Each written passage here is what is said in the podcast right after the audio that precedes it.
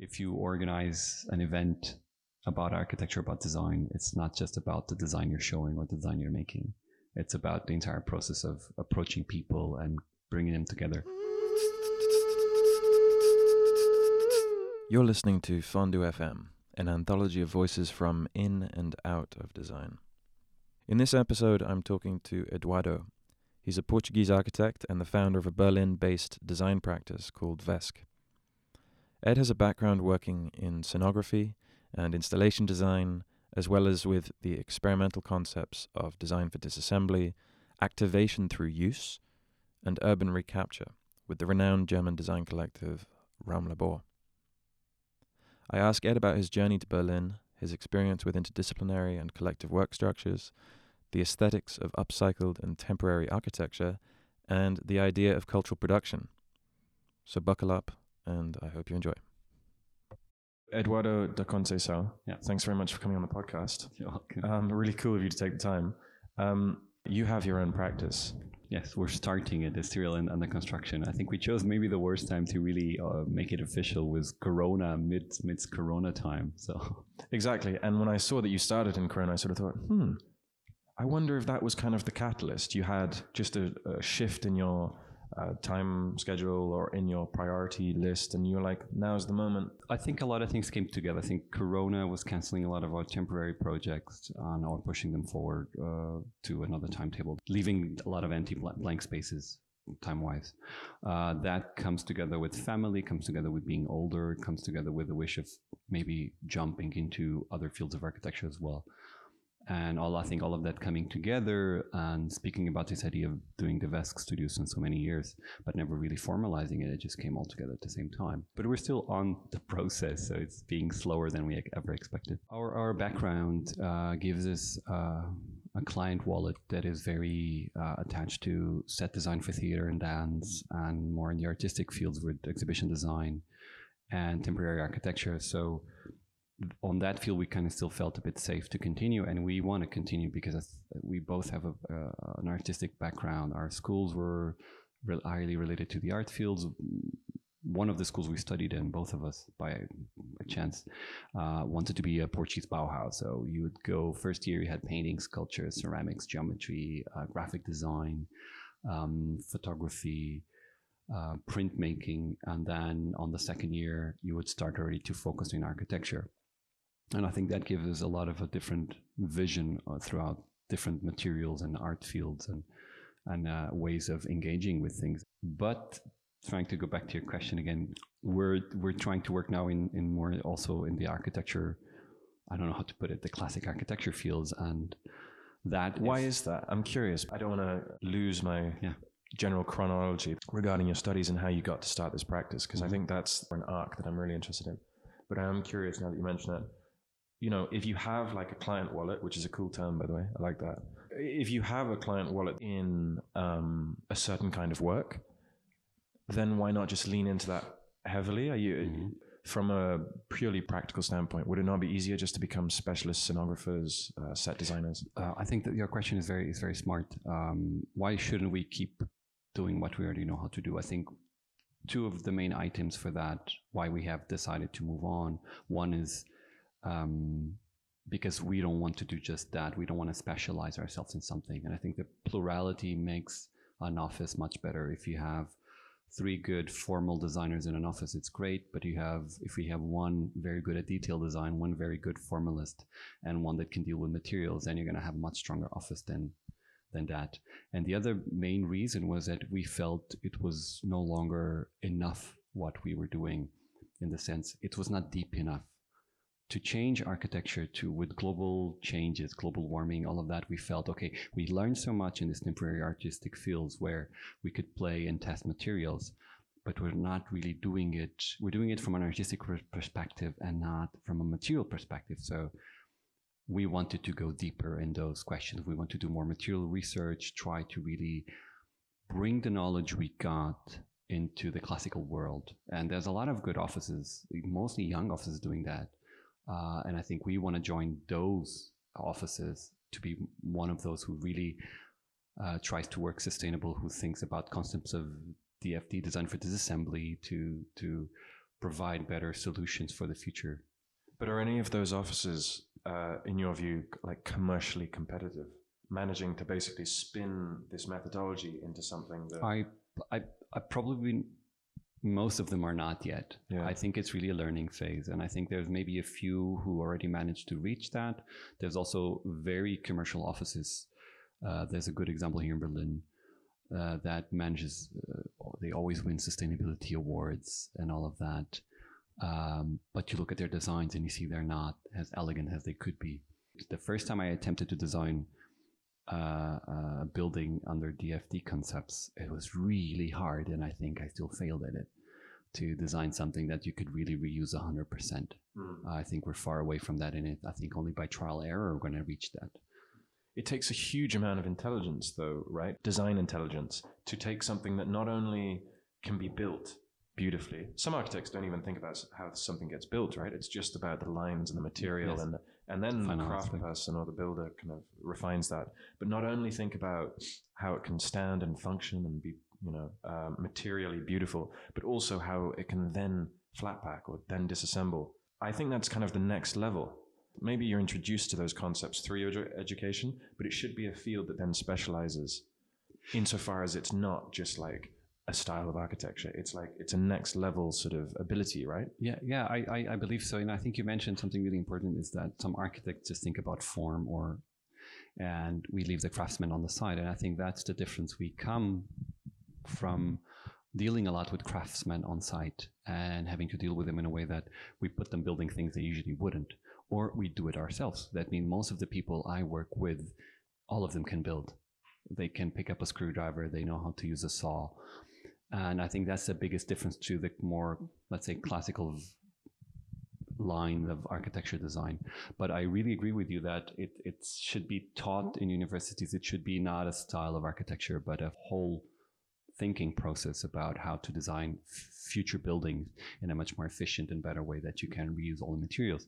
Material resources are just uh, incredibly scarce at the moment. And I think this, the crisis we're, we're, living with uh, conflict in Ukraine and um, lack of wood around Europe oh, and, and steel now, I think all of this makes us as architects that are not working within the traditional fields even gives us a little better push to try to find alternative solutions and deal with this in a different way while the classic architects well i think will really struggle with this in the future if they can't use drywall anymore, if they can't use steel or uh, the availability of, of certain materials is not that present, I think they will struggle a lot more than we do because we already have this push. But the beautiful thing I, I, I realize throughout every time I, I, give a talk in a school or an architecture university, I see that from 15 years ago, the young generations, they're much more into it than we ever were already during the studies. And I think the generations coming after my generation will be better prepared, much more capable hmm. uh, of executing these this, these final dreams of designing this perfect, well, not perfect architecture, but in this direction. I'm curious. Your description on your website for VESC is, and I'm paraphrasing, um, combining blur the lines between art, architecture, design, scenography, and installation. How would you describe this kind of approach? Is it, I mean, is there a label? Because we sort of talk about, and I think you mentioned like traditional forms of architecture, right? But then there's this other, more informal, more temporary, but it ends up being described through these these adjectives or whatever. The, the question is like, what is this? Is is it? There should be a word, right? There should be a, a, a catchy word yeah, to I, describe non-linear forms of design, like non-linear design. And then maybe, people say, "Oh, what's that?" Anti-architecture. I don't know. Interdisciplinary. Uh, interdisciplinary but again, that's maybe. become so vague, hasn't it? Yeah, I think it's hard to. I think we also lately we reduced it to um, architecture, design, and scenography, and then we added cultural production um, because if you organize an event about architecture, about design, it's not just about the design you're showing or the design you're making. It's about the entire process of approaching people and bringing them together. But trying to reply to your question, I, I honestly don't have a word that puts all of that together. Maybe somebody will coin it at some point. Mm. Um, maybe the I don't know. In France, we speak about the new realisms or something like that with concrete and formalistic approaches. But I have no good answer to you. Very it's sort of it's it's like a sort of grassroots, um, sustainably minded architectural. Me, I think you can put it that, and then it goes and drinks. Instead of repeating what it already knows, it tries to do new approaches and it be more experimental. I think that's that's a, that's the valuable part of it is that we can design a house and the textures of the rooms. We don't have to go classic. We don't have to go, okay, the client knows this or we know this. Why why can't we experiment? Why can't we do it differently? And I think one of the one of the beautiful things that I've experienced has in, in this last 10 years have been whenever we work with um, with with craftspeople. Most of the time we get the classic craftsman that just like, why are you doing it like this? Hmm. Then you have to kind of explain him why. And you guys go, oh, it's easier like that but then you have to kind of insist. And it's beautiful to see when they, when they understand why. And, and it, because usually you have 20% of them who goes, oh yeah, I want to do that. Or I want to do it differently. And most of the time people want to just do it the way they already know it works. They want to do it the way they've always done it. And mm. I think that's where we stand. We stand on the side of experimenting, trying out. And then we learn from each learning we take to the next project. And I think that's, um, also part of the reason we try to jump from the temporary architecture field into the more uh, commercial side, but trying to bring those knowledges into it. And we're trying to do it now as well in, in, in two projects. And it's being a, a key, a key, keyless task now. How do you say? Uh, an enormous task. Yeah. To be able to bring it together. I was thinking pain in the ass, but pain enormous task. That's much better. Sounds good too. Sounds correct as well. But um, to be fair, I guess most architectural movements end up getting their name retrospectively, right? Once there's a little bit of oversight. So yeah. Not necessarily in a school like the Bauhaus mm-hmm. or you know something that, but I think it would be really interesting to develop, um, if it's not being done already, some kind of um, simple description that speaks to non-designers and non-architects, and ideally developers, clients, that sort of um, embodies all of what we're talking about when you talk about in particular um, you know socially conscious circular design that incorporates you know uh, novel means of construction and all the rest of it and a lot of foresight for the sustainable footprint or social yeah. sustainability of something no, I, th- I, think that's a big. Sorry, I'm interrupting you, but uh, I think you, you bring out within your uh, your remark something that I find very interesting is if you look at offices who are already more successful in this within these fields, they kind of focus on one thing. That's what I realized. Like you have offices that work really well with uh, rammed earth or bamboo, and it's clear because it, it, it's easier if you specialize yourself in this direction. But I think when it comes to doing um, uh, circular economy and this kind of architecture that uh, thinks the future, I believe that uh, it's it's it's not just about one or two materials. And nowadays, offices tend to work uh, all around Europe or all around the planet. David Chipperfield has three, four offices: one in right. Japan, one in London, one in Berlin, one yeah. in Milan. It's like, yeah. how do you deal with all of that? I mean, you're not just designing on a local level. You think each office, despite being under one same name, is different. It has to be different because it, it relates to different realities. Italian reality, the way you design in, in, in Italy is very different from how do you do it here in Berlin. Or in but you come to a brand for some form of reassuring um, quality control or design ambition or something, right? Or proven yeah. track record of being able to build something the way that you design it. Whatever it is. If so, if you have an office in tons of different places, like the only reason that those offices are powerful as a under the same name is that they can still represent the same values, right? I, I think in a, in a in this old idea of, of the author architecture, mm. uh, like I think David Chipperfield is the name that connects connects the four offices, but he's not designing. He right. goes to each office uh, and gives a lot of lectures, gives a lot of talks. And I think that's what kind of also binds it together because surely an Italian architect is very different from the German architect who's designing here in Berlin. I mean, the way we will, I'm going to fall into cliche, the rationality of the German architect versus the, the let's say, romanticism, romanticism approach of an Italian architect that I think those are very different things. So I think what he tries to do is try and put them together somehow and take the best out of it. There's an odd uh, intuition for like purity, right? Mm-hmm. And you notice it in all sorts of unfortunate places, like um, on Instagram.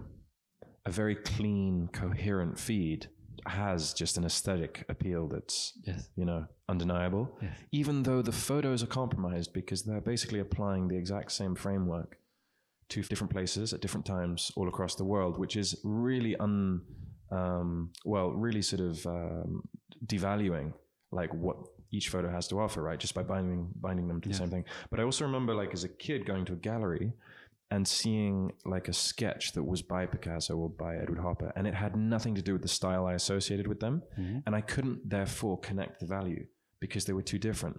And I guess it takes a little bit of further thought to sort of process the narrative of of how they got from one to the other, and then you appreciate it.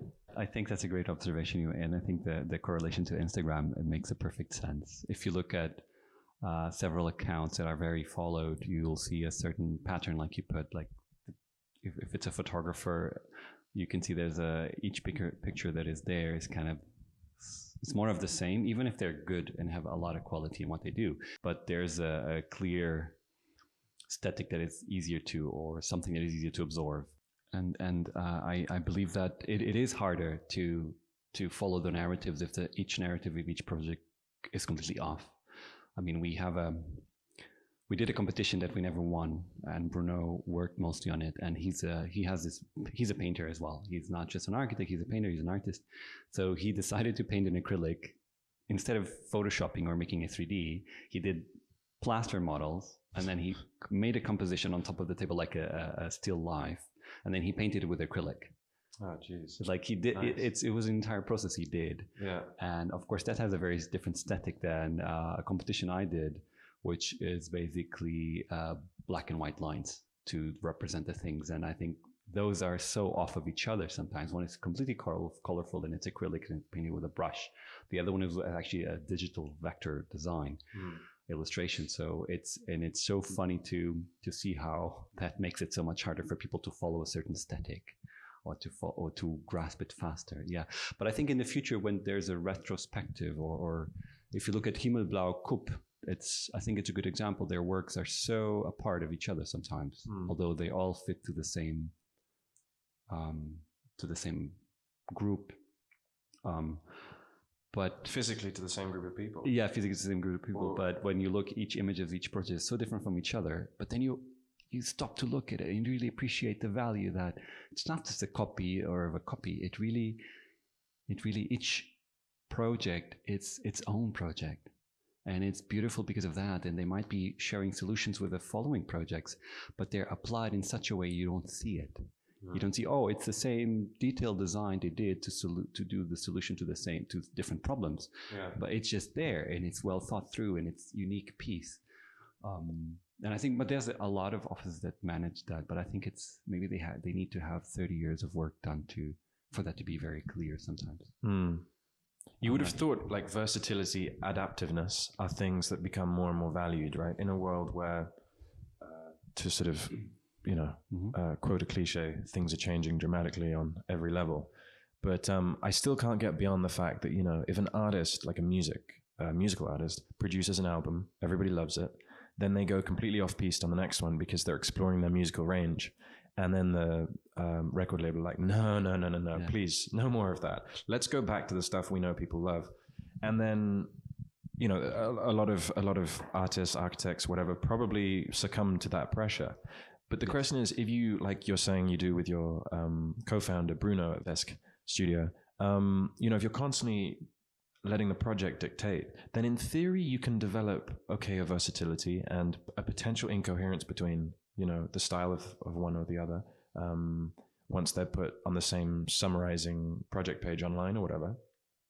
But presumably that is where you actually develop new ideas, right? Because you're letting Yes. the project dictate.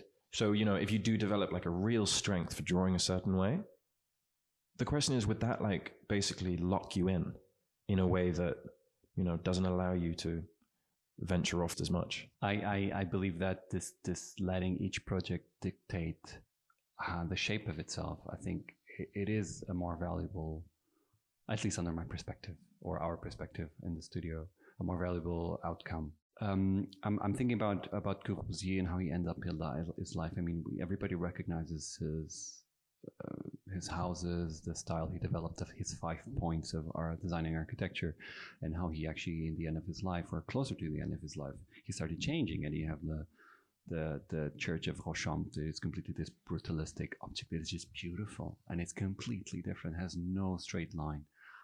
Um, I don't know if this answers your question, but uh, before we spoke about artists, how you identify a certain artist within a style.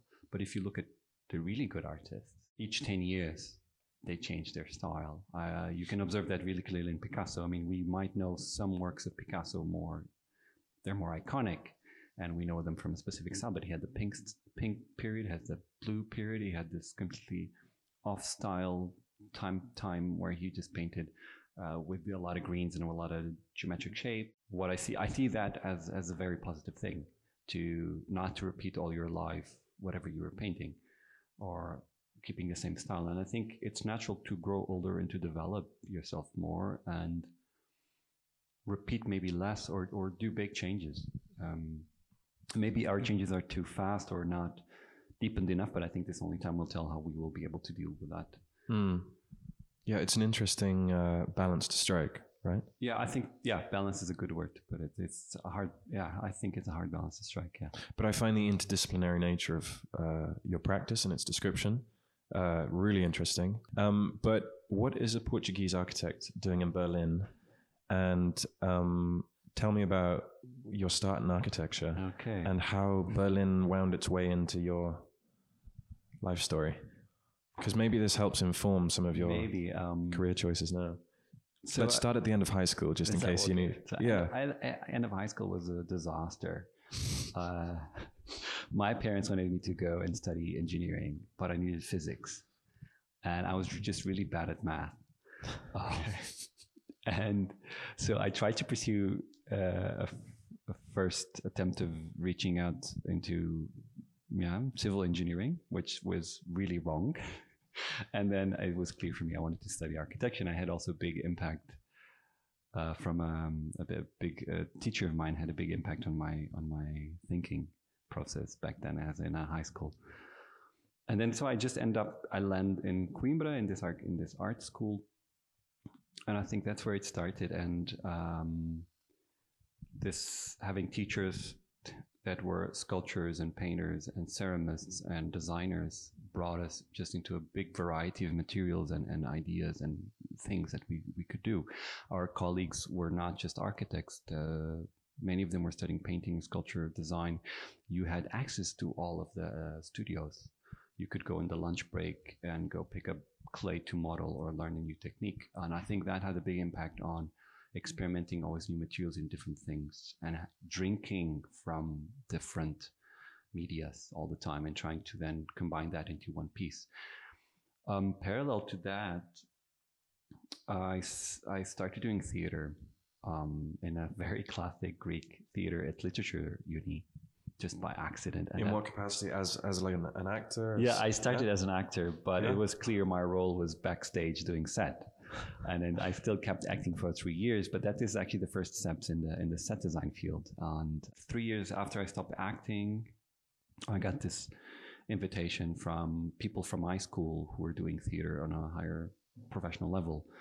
And I could build because my brother-in-law owned a carpentry, and I worked with him on summer for you know if I wanted a bicycle or Nike sneakers, I needed to work extra for that. Yeah, and that's how I learned how to do woodwork, um, and that just accompanied accompanied me uh, very very very fast all the time. So I could build things faster than most people. So I started designing and building the sets myself. And then in 2008 comes the first big introduction to that, and I called Bruno. I was the wood expert. He was the steel expert because he had a similar background, but with with, with iron and, and welding and all of okay. that because of because of his neighbors and because of his father. So where is Bruno from? Bruno is also Portuguese. Okay. And we only met in university in Coimbra, exactly. Yeah. But uh, we met on a train travel, and he was trying to organize a, an art magazine. And he s- spoke about that, and I met a lot of his friends. And at some point, we lived together in the same artistic house, and we uh, do this. We had time, so we we organized exhibitions, and we did um, human figure. We organized this, the the the sessions ourselves. We paid the models ourselves. So we did a lot of artistic events there, and our crew was actors, graphic designers, illustrators, uh, painters, sculptors. So it was really everybody brought something different from each side, and that the combination of that just became very fruitful at the time. And then I do Erasmus because I need to finish. Actually, uh, a part of my degree was um, I needed to do urban planning, and I ended up in Aachen in south, or not really south of Germany, to the border of, of Belgium and the Netherlands. Hmm. Um, and then that's that's where I met my ex girlfriend, and that brought me to Berlin. And then I end up getting to know Raumlabor, and then finally for me it made sense because there, I had the struggle during my studies of all of this other stuff I did outside of the school. And then in the school, I was this very classical box designing architect. Mm. I was not a bad student. I was not a very good student either. Um, I, I think a lot of the problems I had, I struggled with trying to be out of the box, not being able to. And also took me a while to um, con- reconcile my building capacities with the design capacities that I was being taught at. This took me a while to to bind together, and I think it's a struggle I had really strongly back when I was studying in architecture.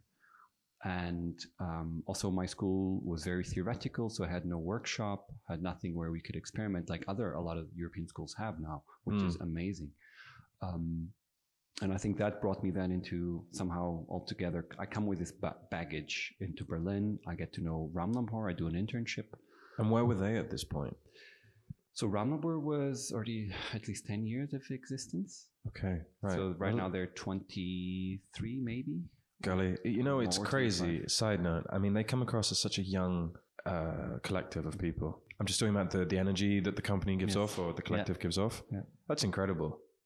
Wow. Okay, so they Yeah. were about 10 years in, and, and Yeah, they combine a lot of different fields together. that I can see that you were really connected to, right? And you- Yeah. you, obviously already valued at this point um, what a, a temporary structure or a, um, a staging Yes. of a particular performance could produce in people. Yeah, it was very thrilling to to come and work with such a multidisciplinary team. And I remember my first day I come to the office. So Raumlabor is not the typical office space. It's a bit, let's say, more chaotic or more ro- romantic in the way we work. And I remember there was Bert just doing drilling a hole on the floor because we were fixing our own office and building the furniture of the of the office. And that's I was like, wow, this is how I think I should do architecture.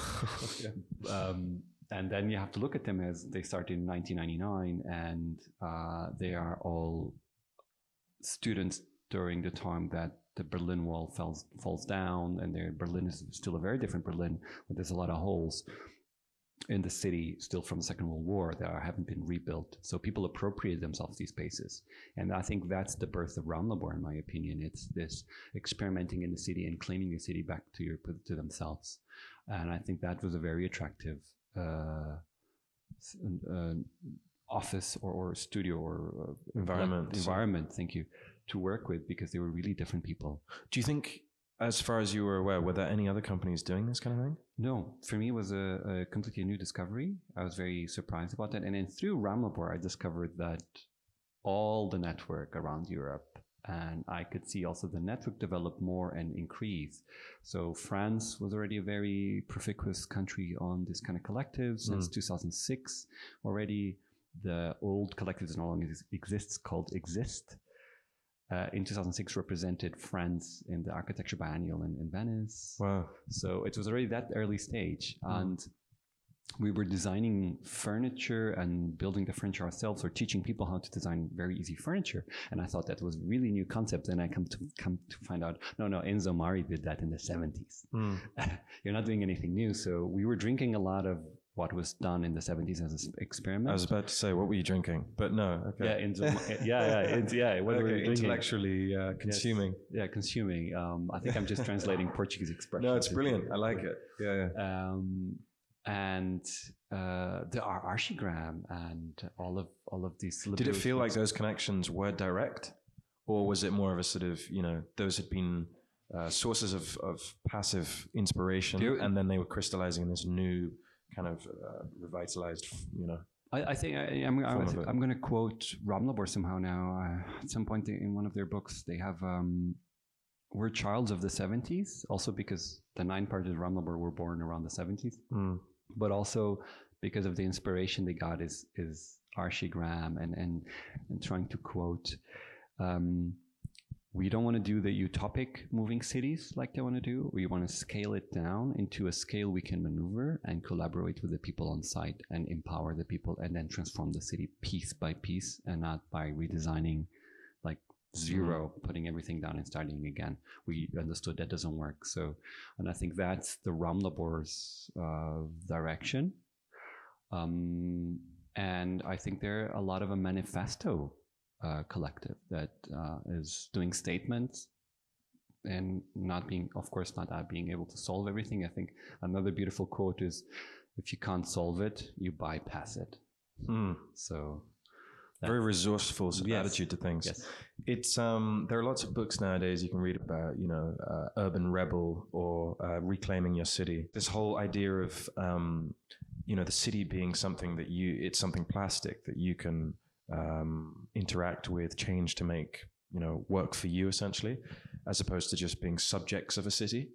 Um, that's pretty common, commonplace, I think, in urban theory now, right? But not necessarily around the time they were they were starting. no, out. exactly. I think Berlin is, is gives birth to Raumlabor in in and this this idea that there was a lot to rebuild, a lot to claim from the city, and uh, Berlin, despite being German's capital, was always a very poor city. So they there's this saying. In, in German, um, arm aber sexy, so, so poor but sexy city. So it's a, it's a very famous quote about Berlin, and I think that Yeah. explains also that why why that was possible to be built. And if you look a lot, a lot of collectives at, at the moment there are working in this field are Berlin based, or even the people that came from Paris back to, or people that were German that went to Paris to be part of the EXYZT collective and then came back here. So I think a lot of that uh, Berlin was the city for that. Like, I mean, if we compare it maybe to London or Lisbon, Lisbon is a middle-aged city. London is this high-end uh, uh, business city. So um, maybe there's less space for that. But Berlin was the perfect sort of I, setting I, I, for it all. I think so. and you fell in love with um, someone from Berlin, but also the city itself. The city itself, I think. The city itself, and, and you never looked back. As a trained architect in Berlin, you have a lot of the, um, through your experience here, you have a lot of skills that could be taken home. in 2013 we started doing some projects there. So through the architecture triennial uh, and with construct lab was a collective also based here in berlin actually gave space for new collectives to appear in portugal. So there's warehouse project and frame collective also appeared. Um, there was another one like architects that already is gone. I mean they, they did really good work and then came back um, and what happened to me and Bruno was that we we kept going back to do projects, and we are considering to have a, at least a production office in Lisbon at the moment. There might be the opportunity to do that. It's still very unclear at the moment, but there is a wish to also go back and share with the other collectives what's happening and, and support each other. And every time we can, we actually do work together. So uh, we have work already with these other collectives back in Portugal uh, last October, for example. Even if sometimes it's just having them on our own project working or us on their own project, we help each other prototype objects sometimes. So there is a good a good um, coming together and venture together on on sharing these ideals. I think we're all in the same boat, so we don't see each other as competition. There always is a little bit, of course, but Mm.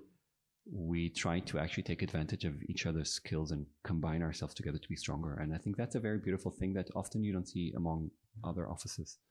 Also with Raumlabor, we keep trying to collaborate with them and on off and Construct Lab. There's a lot of sharing of people that work for a lot of these collectives and also collective to collective collaborating with each other. I think that's just very good to see. Yeah, I'm. I'm curious about how you define relationships or define the community interrelations and, and sustain a community in those very loosely bound um, enterprises, collectives, whatever. Because if you have six people that are all, you know, not like-minded, but equally as ambitious and equally invested, then it makes total sense. You're like a sort of hit squad, right? Yeah. Bound together by a mission. But once people's you know levels of commitment start to waver, new opportunities come up, just changes in overall kind of day to day ambition. I'm wondering how you can keep a collective like that together. Um, and with that in mind, what was your relationship to Raumlabor? Um, you joined as as an intern, and so they still kind of operate under that, you know, quite quite traditional yes. structure. But then, you know, who are they? Do they are they architects entirely, or yes. do they have lead lead people, creative direction from some people? I, I think different collectives will work differently. Raumlabor has its own. Um, Raumlabor has nine partners, and it grown also in, in partner amount over the years. Um, and in a way, you can look at Labor in a classic way. They have interns, they have partners. They, there's a pyramid clearly. Um, there is also then a cloud of designers and architects and artists that work with them that gain different values or, or different decision power according to each project. Sometimes you're just hired to do a, a, the build up of a design. Sometimes you're hired to do the design and the build up at the same time. Um, and that creates a different, each project has its own constellation. So that's one way of seeing it, or one way that Raumlabor works with it within um, Collective Etc. It's a French collective. That, for example, they are, if I'm not mistaken, six people, and it's really clear that the six will work pretty much in every project and will get equal pay. So the money is then put into a pot that it gets divided, even if the six are not with the same amount of time in this one project. And if they're maybe coordinating three projects at the same time, they have to split. But then the the share uh, is the revenues are split. That's pretty hardcore. Yeah, sort of collectivization. Exactly. Yeah, so. it's, it's they really take it in a in a much hardcore way than Raumlabor does, for example. Mm. And also payments get adapted to the amount of budget that you have. For example, if a certain project has a certain amount of budget to do uh, a certain amount of things, um, and it's different from the other project, you'll get either more pay or less pay, and that's you can you just deal with that because you know in this artistic more artistic fields, the pay the payment is always below mm. what architects can initially charge. Do you think there's a, uh, a utility to having non-design oriented people, or you know, non-creatives, you could say, uh, sort of structure the business so that there is still an underlying model? I think there is, and I think that's that's the maybe the question I've been having on, on my table in the last uh, couple of months. That is, I I'm, i should be focusing on design and I'm doing uh, budgeting. And one thing is doing a budget from a, a, building cost. This is part of my job. Another thing is doing budgeting for how the office should run, how much I spend in uh, in paper and in printer. Yeah. Uh, and I think that probably somebody who knows how to do those things will have a better insight on how, or marketing, for example. This is something. Um, market. I, I, I don't think the the big offices from the past needed to have marketing strategies, and I think we do. Mm. Um, and I do believe that there is space for people from other fields, from economics or even from research. I mean, if someone who's not coming from the creative field knows how to um, deal with material research and how to combine materials to create a new material, then I think if you have the money for that, you should combine those into your architecture office. And I think there are offices who do that, who have the capacity to have that, or have their own workshops in their basements, let's say, to prototype new pieces. Uh, um, I'm thinking about also CRS architects here who have that. I'm thinking about um, Studio. Uh, I always mistake the name. Heatherwick. Heatherwick, yeah. Heatherwick. Based in London. Yeah, based in London. They have great uh, uh, workshops to experiment a lot of things. And I think also they have the clients that can pay for that. Right. But so I believe, yeah, an office can be very plural in that sense as well. But a smaller office is starting, like you're starting yours, mm. uh, they're going we're going to struggle more. Yeah, a ton, a ton. And I sort of wonder whether instead of expecting, you know, as I say, if you have six people that are all part of the same mission and you know equally invested, it's one thing. Maybe Raumlabor were that originally, I don't know. But um, I think in this day and age, there's too much tem- temptation for six people to necessarily agree on and sacrifice yes. on yes. behalf of one mission. There will be one or two or three that get job offers, and uh, you know, I want to go to Spain on you yeah. know on my holidays and stuff. So, um, getting a hardcore group like that together is, I think, tricky. But um, I'm really interested in the idea of getting people whose job is to build the community And I wonder what that looks like because instead of architects, you know, being held accountable for whether the, com- the community evolves or not, because it's a full time job, right? It is. And it requires some form of strategy to sort of to keep people together and rally the troops, essentially. Because um, one of my experiences is that you know you can take strong components that don't necessarily function uh, strongly as a whole, and um, so bringing in um, someone whose background is not necessarily in architecture, not necessarily in fabrication or design or any of the, the traditional creative fields, but who deals in um, community building, things like that. I, I, think that's you know got a lot of potential in it. I, I, I agree with you, and I think uh, it's it's there is a space for that, and I think in some situations it's even better to have that there. I have colleagues who are not architects, they're not coming from the creative field, but they do have high interest on it. But they have this amazing social capacities of putting people together and put an idea on top of the table, and they manage to bring in the people they need to get it done. And I think this is an amazing skill that in such offices with these kind of constellations, like we are working with, might just be a completely a plus to have.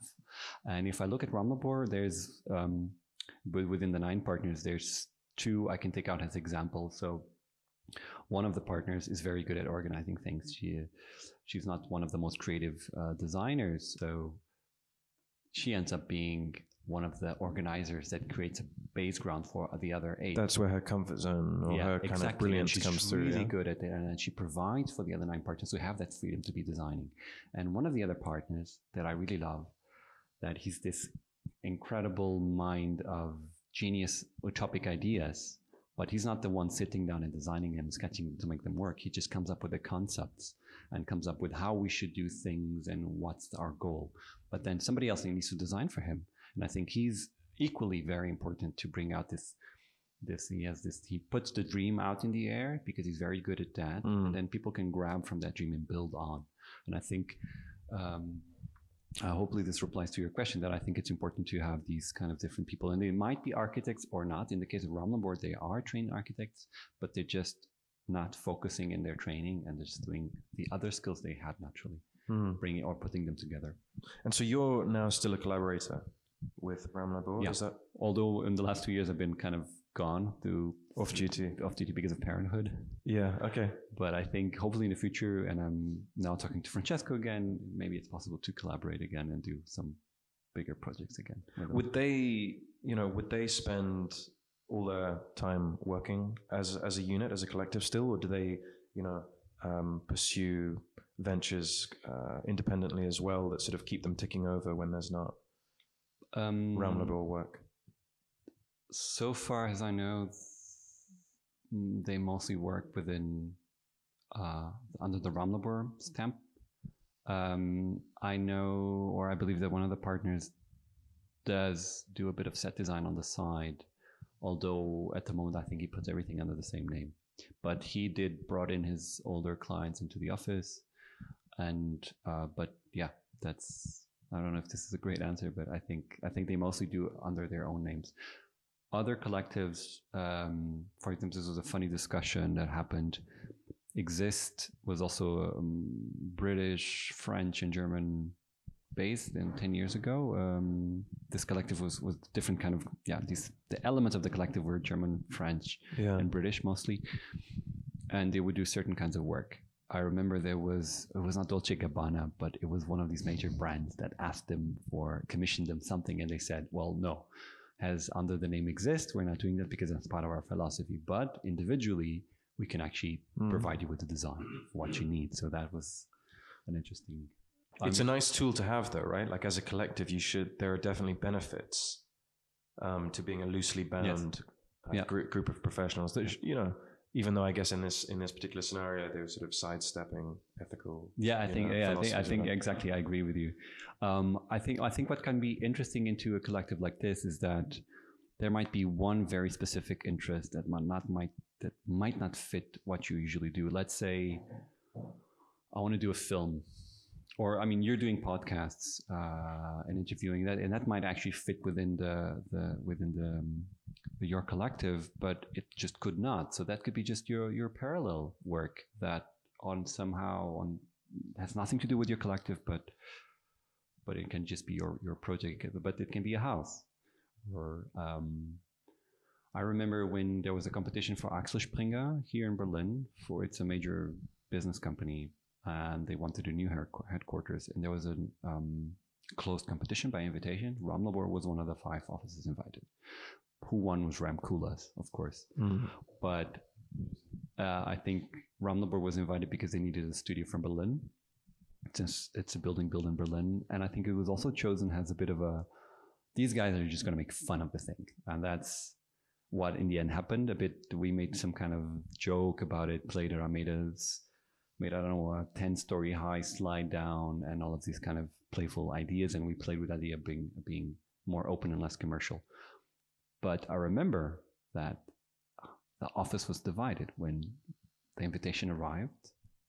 There was the instinct of some of the partners to design their formalistic uh, desires, and at the in the hopes of actually winning it, right? Exactly, exactly. Uh, either we do altogether a Raumlabor project that is actually critique to the company itself, or we go into a different direction that is unethical for us. And then in the end, they did the right thing according to their own ethical desires. Yeah, maintaining the integrity of exactly, exactly. Uh, yeah, I can see how as a young company, maybe being a larger number and having a bit of experience at that point helped to make that choice. I can see as a young company, it'd be quite easy to take whatever you get, yeah, and be willing to mold some of your output in um, order to survive, or in order to survive, because yeah, I can see that that's a complaint. But I want to get to so why why did you feel the need to start up your own practice and how would you define that practice? I mean, as a business entity, is it it's not a collective per se? Uh, no, partnership. It's a partnership so far, and we do uh, use the collectiveness uh, method. So when I'm working with my team, I shouldn't even say my team. When I'm working with the with the VESC team, uh, Sounds very professional. Although, nice.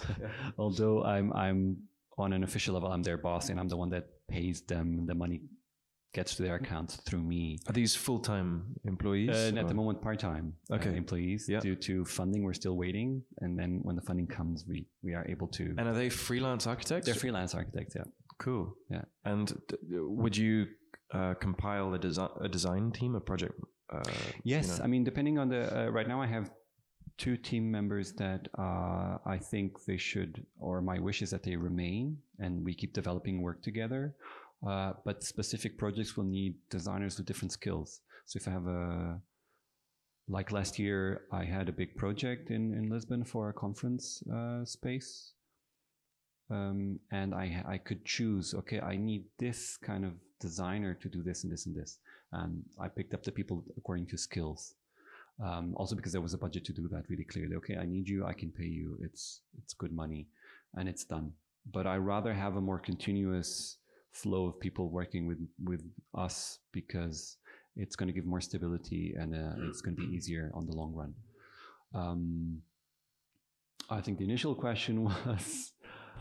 Well, sort of why? No, that that that's you're, you're answering it. The question is just a sort of starting point. But no, I was curious why why you went off into your own practice at all. And I uh, can see, I can see, having had a little gander at your LinkedIn, um, that yeah. you worked at uh, Julius Bosner. Yeah, exactly. Which is a Norwegian pronunciation for a, a Berlin-based yeah, architecture. Julius Bosner. Um, but checking them out, I can see that that, if I'm gonna be presumptuous, was um, potentially s- p- putting some of your experience elsewhere. Yes.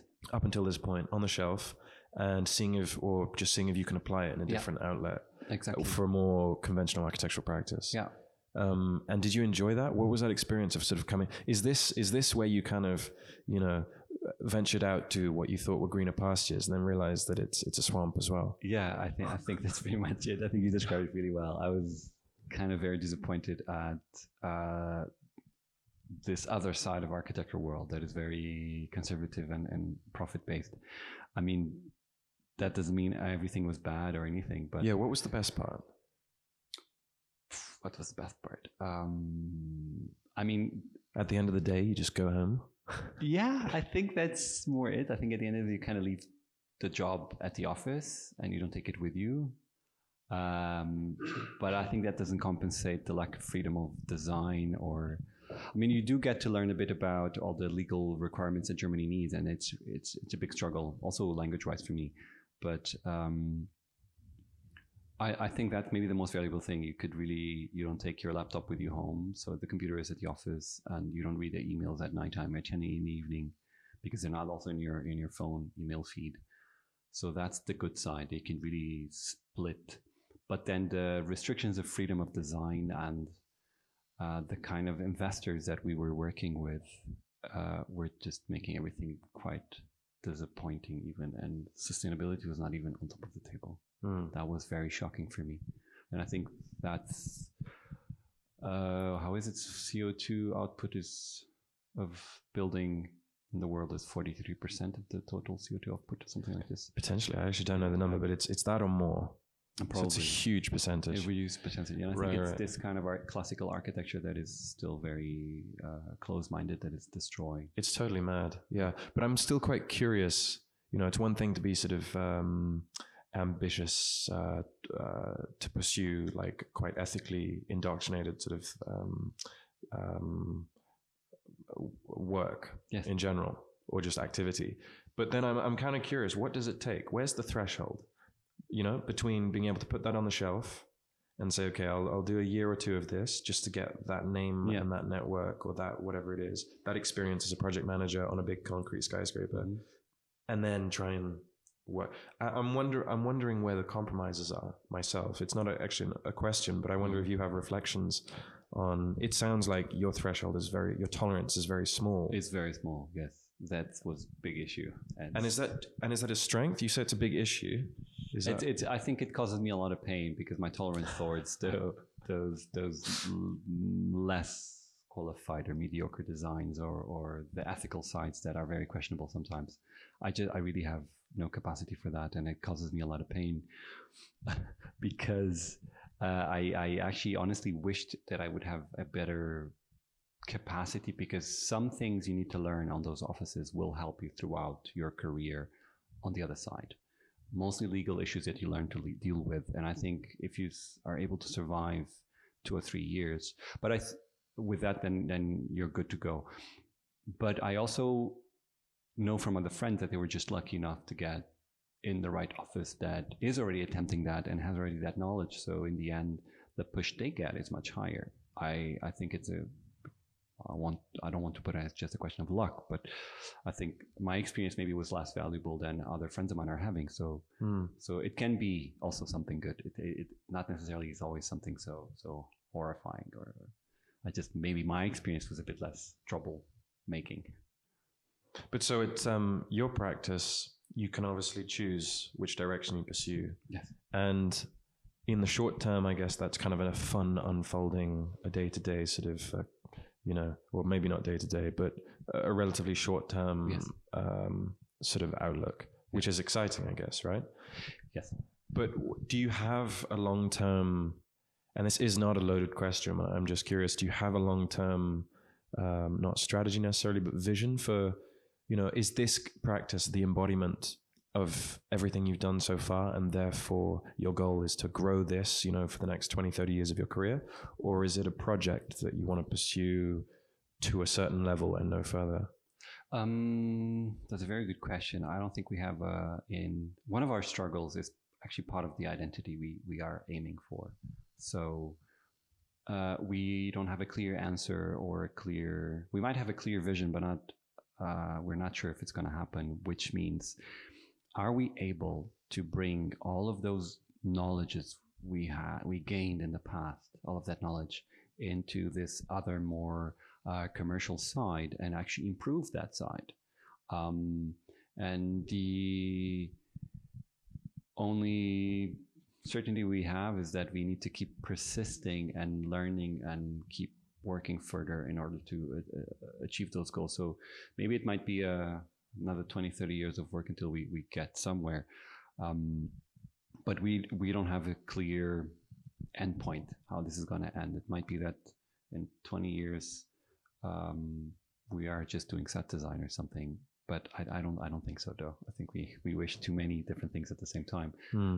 Um, I'm curious, just going back to Raumlabor, how um, your interests for craft, for performance, um, and then for con- con- concept and, and design in general as well, those were obviously quenched um, when you got to Raumlabor. But when did the kind of the sustainability comes in come into it? And for you, was that a gradual unfolding? Is it still unfolding? I, I think it was a gradual unfolding. Um, we, um, some people would put them as anti-capitalistic or something like this. I, I don't, not at all.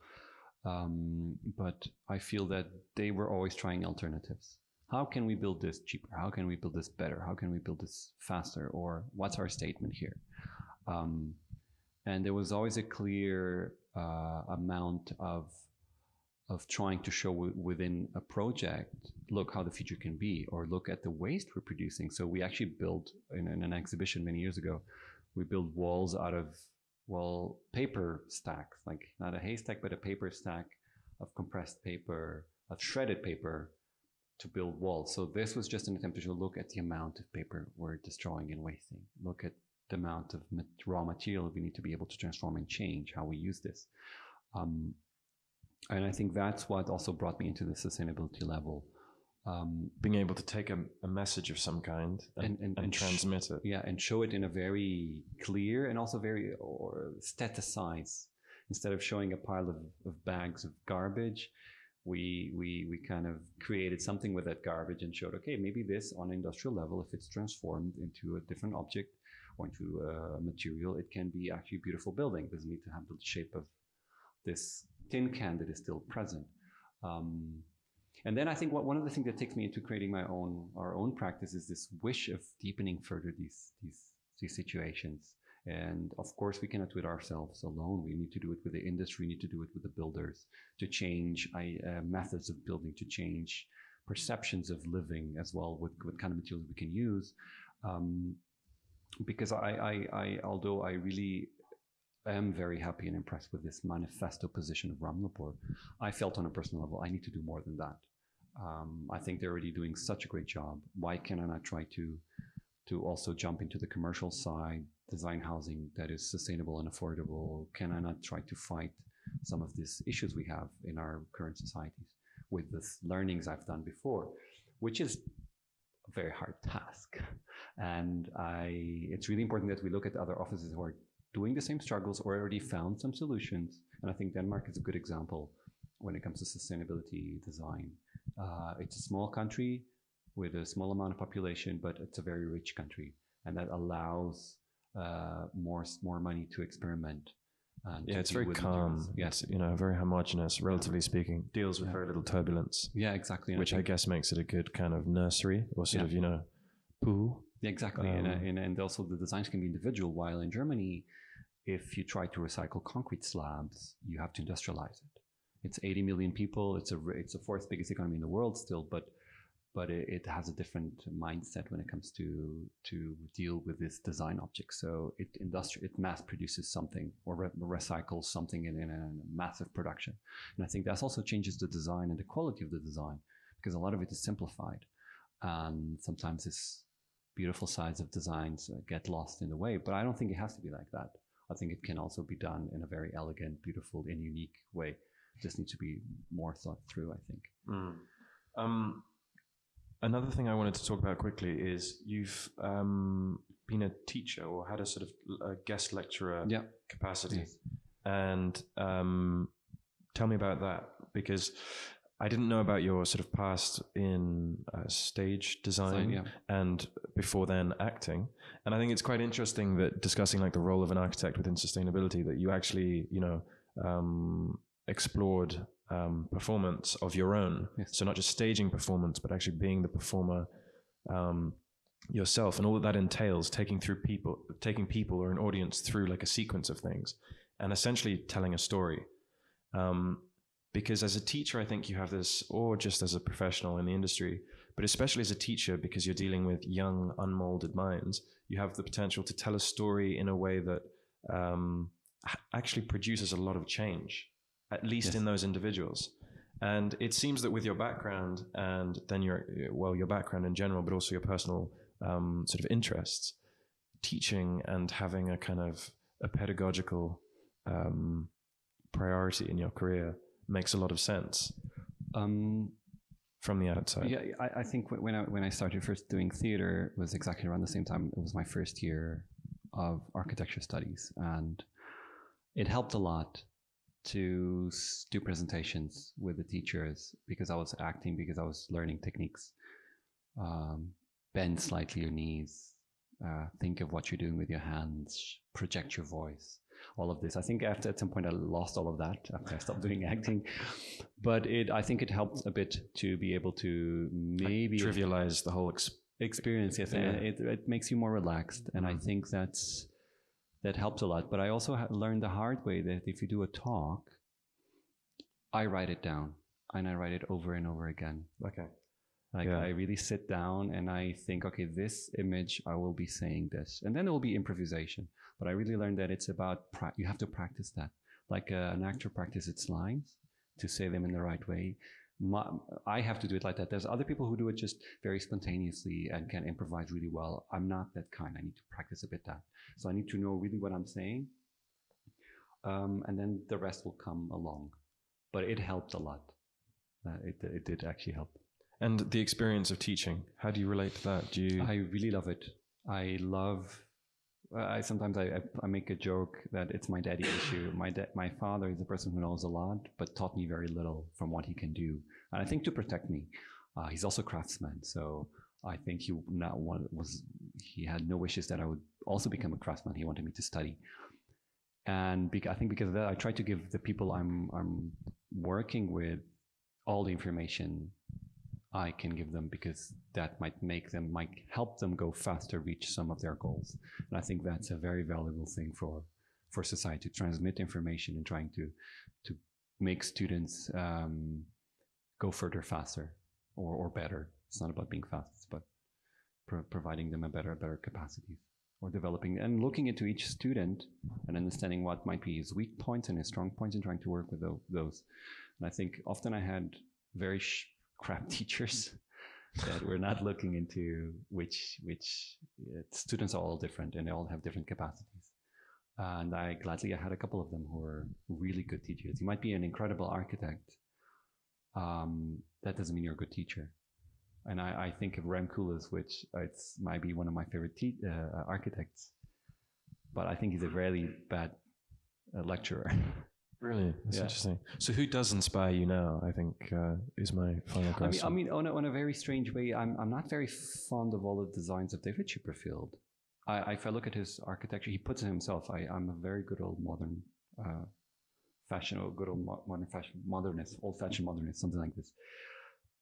And I might not relate so much to what he designs, but the way he thinks and the way he talks about architecture, I think is very honest and very true. He really has very good points on it. And I this I find I admire him for that. But there will be others like Kéré that really yeah. blends in uh, uh, vernacular architecture with modern techniques. To Rem Koolhaas's crazy spatial designs. Uh, Himmel, uh, Blau is for me a big, big influence as well. Or Yona Friedman, there's like tons of them. Yeah. It's interesting that you mentioned David Chipperfield because he's in a in large part the um, uh, inspiration for making a podcast. Um, indirectly for sure. Okay. But um, in 20 like 14, 15, I saw, you know, I was watching a ton of YouTube videos trying to get to know famous architects, well, whoever was out there that could talk about the architectural experience. And there wasn't a whole lot.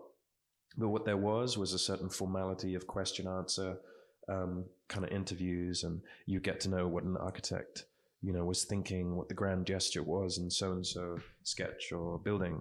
And that was relatively interesting, but it's not really what inspires you or not what I was looking for. And then I came across this one really low quality, like cell phone YouTube video of him chatting to the, uh, like the stage manager or someone in the audience just in front of him between takes of a lecture. And I can't even remember what he was talking about, but I can find it again and, and, and uh, um, I should probably because I mention it a lot. But it was it was kind of the the anecdotal, very informal expression of what he was talking about, which um, really inspired me because it was the way he was talking, not actually what he was necessarily saying. Mm-hmm. And I think if that can inspire me to sort of think about architecture in a certain way, then it doesn't necessarily matter what the output is, right? Yeah. It's just sort of being a role model or a sort of um, someone uh, who represents, you know, what it can be to be an architect, how gentle you can talk about the profession, yeah. how uh, personal you can uh, be with you know regard yeah. to your descript- descriptiveness yeah. or whatever. Um, so I agree on on that level. David Chipperfield has had a, a big inspiration on me. Yeah, I, I, th- I think he does that really well. I, I love listening to his podcasts or talks or, or informal interviews because I think he's just very it's he's a very kind hearted person about when he talks about architecture and what what he does, and I think that's what really and he's very grounded. Um, is he's very on very realistic on what's happening and how he should deal. But maybe it. he's the first of these like hardcore um, well, end of modernist modernists to actually learn from the people he had worked from, so the Fosters and yeah. Rogers of the world, where he could see, okay, that's that's still very much of the kind of star architect, mm-hmm. um, show pony sort of uh, um, style of, of, of of branding yourself as an architect, and that maybe he kind of you know in their wake sees himself in a totally different light, which helps actually make him more relevant nowadays. Um, but in some ways, he still is very similar. Right? Yeah, yeah, yeah. I think yeah, I think it's it's a hard to, way to put him, but but uh, uh, I I agree with you. It's he's, he's of course he's among the star architects, but I feel that his position is more. I don't know if if modest is the right word, but I feel it might be. He's very modest about his work and about himself, and I think that gives him a ground basis to to talk about architecture and about his work and about what's happening. Also, he's really clear about what's happening in the planet and he's playing with it really well. And he knows his position that his office is so big that he can't take so much risks as other smaller offices can. Like we can. We can take risks mm-hmm. and we can fail and we can maybe uh, attempt different solutions that might not work out as well.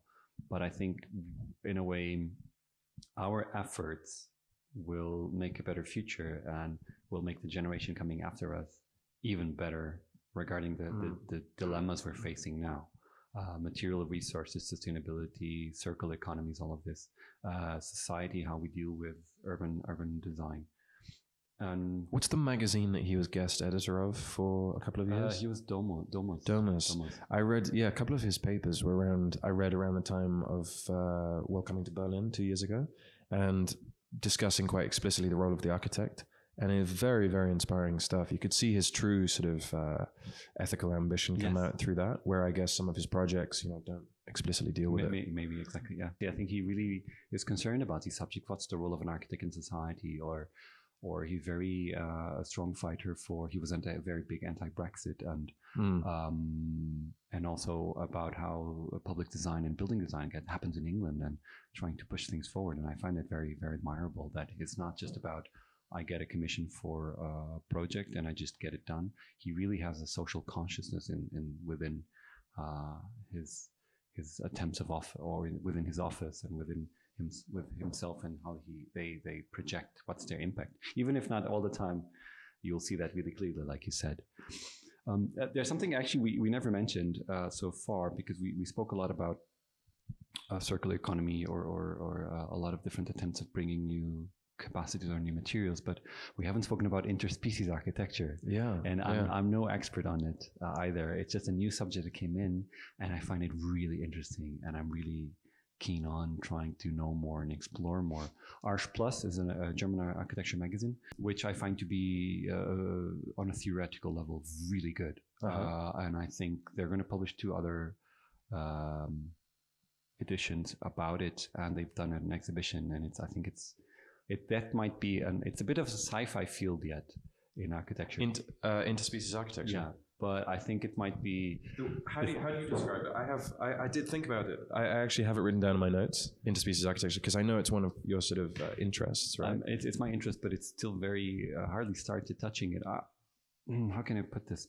It, I, I, I can't describe it myself really well, but it's about the intercommunication of different species within the architectural realm. So that can be as easy as I have a green rooftop.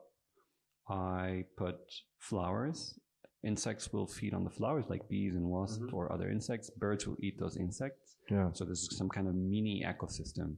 But if you go a bit beyond that, it talks about maybe the wood or the materials your walls are made of are not dead material that matter. It's they're alive still. So we can talk about fungus, which is the easiest thing for us to perceive.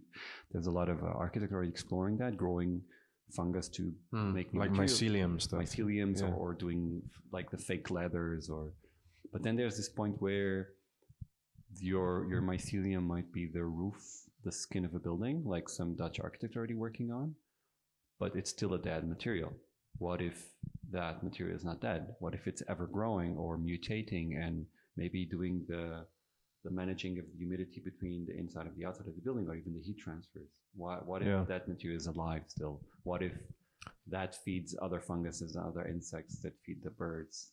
Uh, but I think that's what's going to require a lot of a lot of uh, big urban design changes and a lot of changes within societies to, for us to reach such uh, crazy stuff.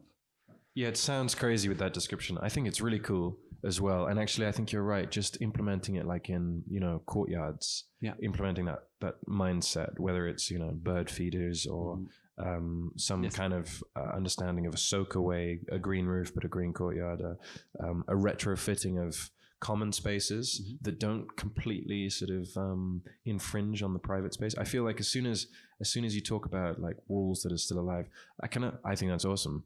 But I think it would freak a lot of people out. No, I think so too, and I think it's really that's why I, I put it as it's science fiction. Yeah, still. yeah, yeah, yeah. I think maybe in the future it won't be, but But I like the term interspecies architecture because it's, I guess, it's part of what I consider, um, you know, a holistic approach to to architecture in general, uh, under the guise of sustainability, where you're thinking about, um, well, every single input and variable Yeah. within an, uh, Yes. a network, Yeah. and and so that would be, um, you know. Naturally occurring phenomenon like uh, rain and Yeah. uh, you know cloud, wind, absor- absorbs the sunlight, filters it. but then extending to all the other inhabitants of that environment as well.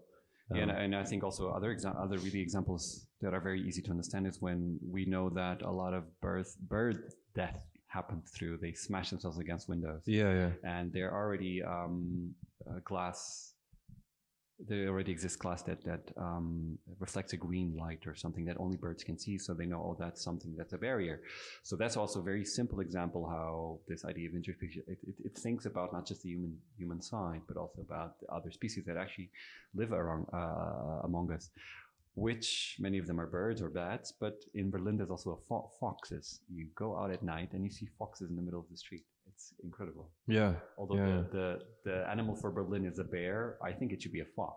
No, I hate to break it to you. London and Copenhagen, And even worse. and I'm sure other cities have tons of foxes. Really? Yeah, they're, they're the kind of urban rascals. Okay. Um, but with that in mind, I mean, I, I think rats are fascinating Okay. Yeah. Because they've they've you know speaking of interspecies architecture, they inhabit our architectural or our built Really environment well. in a more efficient way than we do sometimes, Maybe right? they could take care of our garbage or partly their biological. Right, right, right. We see them as pests, but they're like they're a bit like us, aren't they? They've sort of followed us the whole way around the world, and true. they live not too far below our feet either, Yeah. um, which is Uh, pretty. It's a very, very good uh, note there. That how could we? Well, because foxes are lovely, right? Yeah, foxes are like- we can all rat- appreciate a fox. yeah. like, oh, what a rascal, Beautiful. you know, pulling out the garbage Yeah. and spreading it all over the road. But um, A rat is. a. You know, even people that are animal lovers would like throw a shoe across a room to hit a spider. So Yes. there's a kind of like odd hypocrisy to Yes. interspecies Yes. relationships in general. Mm-hmm. Um, but one thing that just crossed my mind, and I think we should we should cap it off soon. I know you've got to go. I have to go. Um, you know, with all these interests you have, is Berlin still necessarily the place for you to be? And I don't mean that necessarily in terms of is it the city you should be in? I mean, should you necessarily be in a city at all? Have you considered that, you know, some of the experimentation you might like to do is better suited to um, a rural? Yeah, yes. I, environment? th- I think it would be easier for me. Also, it's a question of price, right? If you have uh, a workshop outside of Berlin or outside of the city, it potentially is much cheaper and you have a much bigger amount of space for less amount of money. So that is an idea. And a lot of architects are doing that. They have their offices in the city because I think most of their clients are going to be in the city. Either they're, the clients are museums or individuals. Um, they will come to you because you have an office in the city. But I also believe, also for a certain kind of mental health or, or comfort, to have a workshop space outside that you can go and experiment, take your team for a week, and you're just trying things out there. And also because of our relation to building, I think a lot of offices will not do this, but that's already happening. And if Berlin is still the city I want to live in, I I think I'm going to stick here around for a little longer. Uh, that's for sure. Although I also love Lisbon. I know I'd moved to Lisbon really fast. Uh, Brussels. It's uh, Really? yeah. I love Brussels. It's a it's a Berlin, but in a smaller scale, and maybe in certain levels a bit more, a bit more posh. Uh, also due to its old city characteristics, 17th century, 18th century. Hmm. Um, also, the villas, not just the city squares, but it has also a big mixture, like Berlin, of residential areas, high-rise buildings mixed with industrial and parks, and it's Berlin has a lot of that. But Berlin is just huge Yeah. and and um, and Brussels is just very con- concentrated. And I think Brussels has this incredible beer and coffee culture all together. So Yeah, you're really into Brussels. I've never actually considered it as, uh, well, in that also- light. yeah, but I don't think I've spent active. enough time there, to be honest. yeah, you should, you, you should, if you find the time, do it. And I think it's it's a, also a very active city with a lot of collectives and doing a lot of different things. And they're also very on the sustainable direction, sustainable markets where you don't have anything packed in plastic. They have it since yeah, years. yeah. So it's I think they're very uh, proactive, and also it's the center of Europe in a way. Well, within Berlin or London. Yeah, Um, yeah. So um, A sort of a melting pot. it's a melting pot, exactly. That's Yeah. the expression. Really cool. Yeah. Um, one thought I did have uh, listening to you speak about all these different collectives, many of which I've no, never heard of, Hmm. but I will check out, um, is that there should be some form of uh, common web um, directory. I like a link tree or something like this. Yeah, some puts them all somewhere that these collectives can start to interconnect. Well, I think on a on a working level, we are already all connected. I'm, for example, I never worked with Collectif Etc. I do know them because they've worked together with Raumlabor. Hmm. But I've worked with Construct Lab. I worked with Off. I worked. But so they've popped up on your radar, right? Yeah, or or you get to meet them at some exhibition, or you know Yeah. who knows someone, and then you start by accident collaborating with them. And I think I've collaborated at least with a third or a fourth, a third of the European collectives already. Golly. And in- I mean, on that note, do you see a common pattern among these collectives and the people that are parts of them? Obviously, the work probably varies in, in The, wor- the work varies, and then there's the collectives who have a better capacity on running away from just a construction based design or, or a very wood woody, very simple. Like there's some collectives have better capacity of designing Uh-huh. than others, and I Yeah. think that's the two the separation I see. Um, There's the ones that, uh, to oversimplify it, sort of uh, don't go beyond the DIY aesthetic. exactly. So a lot of collectives keep this, uh, still doing good work within Yeah, it. yeah. and there are the collectives who really blend a lot more. But I think that also has to do with their own consti- the elements that constitute the, the, the collective and the budgets. I think budget is a big important part. Oh, we usually don't think about it, but uh, it's a bit uh, an important part of it. Um, but I still think uh, there's got to be like a directory somewhere that could be just like, you know, collective.eu, yeah, collective, Yeah. whatever. could be yeah. And then you get a list of all these Of all the, collectives. all the collectives, yeah. I mean, I usually uh, uh, sometimes I have- Facebook page. I have yes, I have friends who ask me, and then I just send them a list. Like, okay, I know these guys, these, these, and You know, you know, could, look at them. a great kickoff would be a conference, a collective conference. Oh yeah, Because that would basically compound or bring together a ton of the different, different. Uh, practices who have a couple of decades worth of experience. Maybe we should do that in Aarhus. Um, I, let's maybe in go for Berlin. Copenhagen. Copenhagen might be better. than- Copenhagen, yeah, or Aarhus, um, one or the other. But yeah, I think definitely kind of trying to organize something like that Yeah, could be sick. like uh, like uh, I, because once you organize a conference, every participant of that conference, um, you know, every uh, talker, every speaker presents their work and um, benefits from you know getting to know everyone else. But Yeah. crucially, you'd bring in a ton of new people, yes, um, new audience, you know, sort of uh, a new, um, yeah, a new kind of a new, a new audience, a Yeah. new awareness for it, and um, you know, anything that's organized becomes more professional. So I can imagine sort of. Uh, companies that weren't invited being like, huh, what, what is this thing? yeah, yeah. You know? No, I, th- I think that could be actually. It's a great idea. You should follow this up with your collective in Copenhagen. Yeah, cool. I, it couldn't be too Good- hard good to, to get your feedback. to get a couple of people there. I think I might need your address book. yeah, I, I have a big address book. Some people in Greece to to Yeah? yeah to, That would be so cool. to Portugal. I think I know. Yeah, I don't I don't know everyone everyone, but I know a lot of them, and it's And- really easy to reach to the ones that well, I don't know. Exactly, exactly. Um, we should talk about this We should talk about this definitely down the line. Uh, let's talk about this. Um, there's much more to talk about, Ed, but this has been sick. Hopefully, not too hard for me to edit. I apologize for the lack Yeah. of uh, linearity. Yeah, but um, really interesting to hear about how you got to starting your own practice and where you're at with that. And um, I'm seeing a lot of opportunity down the line to stay in touch and potentially sort of collaborate if you ever need um, the use Be of some young happy. designers uh, Always. up in the Nordics.